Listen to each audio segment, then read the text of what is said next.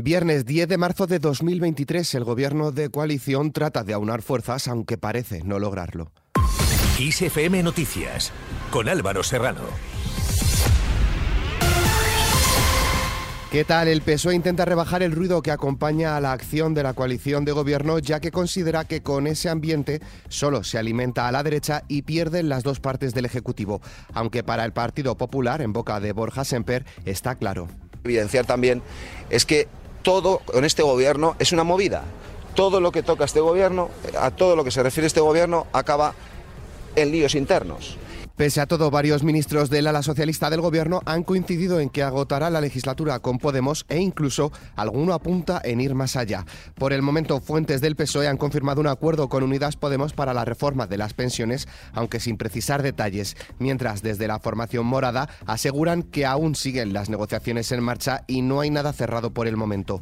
En este sentido, la secretaria de Estado para la Agenda 2030 y secretaria de Organización de Podemos, Lilith Berstringe, ha asegurado que la formación morada prevé un acuerdo inminente con el PSOE sobre la reforma de las pensiones que podría cerrarse en las próximas horas. Nosotros pensamos que la ley de vivienda tiene que ser una ley que sea eficaz, que resuelva el tema de la subida de los precios del alquiler, concretamente en las zonas más tensionadas donde los alquileres están más altos. Creemos que esa ley tiene que ser una realidad ya, lo antes posible. Eh, si por nosotros fuese de hecho esa ley, sería ya ley desde hace mucho tiempo, que es un primer paso que evidentemente todavía habrá que hacer muchas más, eh, habrá que empujar mucho más en ese sentido para que la vivienda sea un derecho reconocido. Precisamente el ministro de Inclusión, Seguridad Social y Migraciones, José Luis Escriba, ha convocado hoy una reunión de la Mesa de Diálogo Social con patronal y sindicatos para intentar dejar cerrada la reforma de las pensiones, asegurando que están prácticamente llegando a un acuerdo. Además, Escriba ha señalado que se han discutido en profundidad todos los elementos de la reforma con la Comisión Europea. Por otro lado, la ministra de Hacienda, María Jesús Montero, ha asegurado que el acuerdo con Unidas Podemos y otros socios de investidura sobre la ley de vivienda está prácticamente hecho pero por, por su parte, la ministra de Derechos Sociales y secretaria general de Podemos, Ione Belarra, ha advertido que todavía no hay un acuerdo sobre la nueva ley. Seguimos con más leyes. La nueva ley orgánica del sistema universitario ha sido aprobada este jueves en el Congreso y contribuirá a que nuestras universidades sean más internacionales, con más facilidades en los visados para estudiantes extranjeros, en el mantenimiento de grados de tres años y en la obligatoriedad de planes de internacionalización en los centros de educación superior. La norma, por supuesto, no está exenta de críticas. Por otro lado, el Tribunal Constitucional avalará previsiblemente de manera íntegra la ley de eutanasia en el próximo pleno después de que el magistrado ponente Ramón Saez Valcárcel haya defendido este jueves el rechazo del recurso presentado por Vox contra la norma.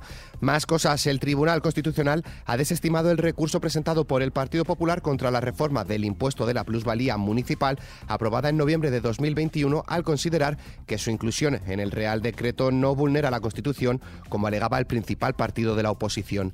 Cambiamos de tercio. El rey Felipe VI viaja hoy a París para visitar por primera vez como rey la sede de la Organización para la Cooperación y el Desarrollo Económicos, donde va a mantener diversos encuentros y a intervenir en el Consejo de este organismo encargado de coordinar políticas económicas y sociales. La presencia del monarca en la OCDE, donde estuvo como príncipe en 2007, se enmarca en las visitas que protagoniza la forma periódica a sedes de organismos internacionales y multilaterales Pasamos a hablar de economía. El precio de la electricidad caerá hoy viernes cerca de un 42% hasta los 42,7 euros el megavatio hora, su precio más bajo desde el pasado 28 de enero, en una jornada en la que el tope al gas seguirá sin aplicarse. Y al margen de la política, un geólogo y dos estudiantes de máster de ingeniería de la Universidad Politécnica de Cataluña han fallecido al quedar atrapados a 900 metros de profundidad en una mina de potasa de Suria. Nueve dotaciones de los bomberos de la Generalitat, así como agentes del grupo de subsuelo de los Mossos han trabajado para evacuar los cadáveres. El alcalde de la localidad, Albert Covero, ha anunciado que se decretarán dos días de luto por el fatídico accidente. Escuchamos al respecto al presidente de la Generalitat, Per Aragonés. Todo nuestro pésame a las familias de los fallecidos y también a todos sus compañeros de trabajo en la mina aquí en Suria. Agradecer a todas las personas, todos los técnicos que pues han dado lo mejor de sí mismos en un momento tan complejo como el que hemos eh, vivido eh, esta mañana. En clave internacional, Rusia se ha vengado de la presunta incursión ucraniana en territorio ruso con un nuevo bombardeo masivo que ha golpeado objetivos militares y civiles en todo el país. Un ataque en el que el ejército ruso ha empleado profusamente armamento hipersónico y en el que al menos nueve personas han fallecido. Por otro lado, al menos siete personas han muerto y otras ocho han resultado heridas en la ciudad alemana de Hamburgo como consecuencia de un tiroteo perpetrado contra un centro religioso de testigos de Jehová, según ha confirmado la policía. El alcalde de Hamburgo, Peter Zenzer, ha trasladado sus condolencias por lo ocurrido y ha reconocido que las informaciones de las que tiene constancia son impactantes. Pasamos al tiempo.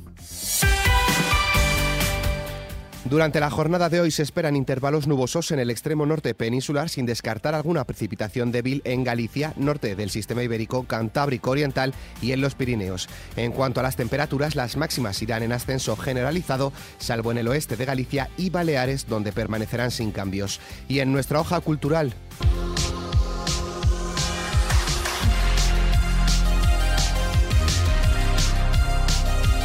The Weeknd saca Live at Sophie Stadium, el que es su primer disco grabado en directo. El álbum recoge 31 canciones del histórico concierto de dos noches que dio en Los Ángeles en noviembre de 2022. Todo sigue apuntando a que este es un año dorado para el artista, ya que Blinding Lights, su tema lanzado en 2019, se ha coronado como la canción más escuchada en la historia de la plataforma musical Spotify.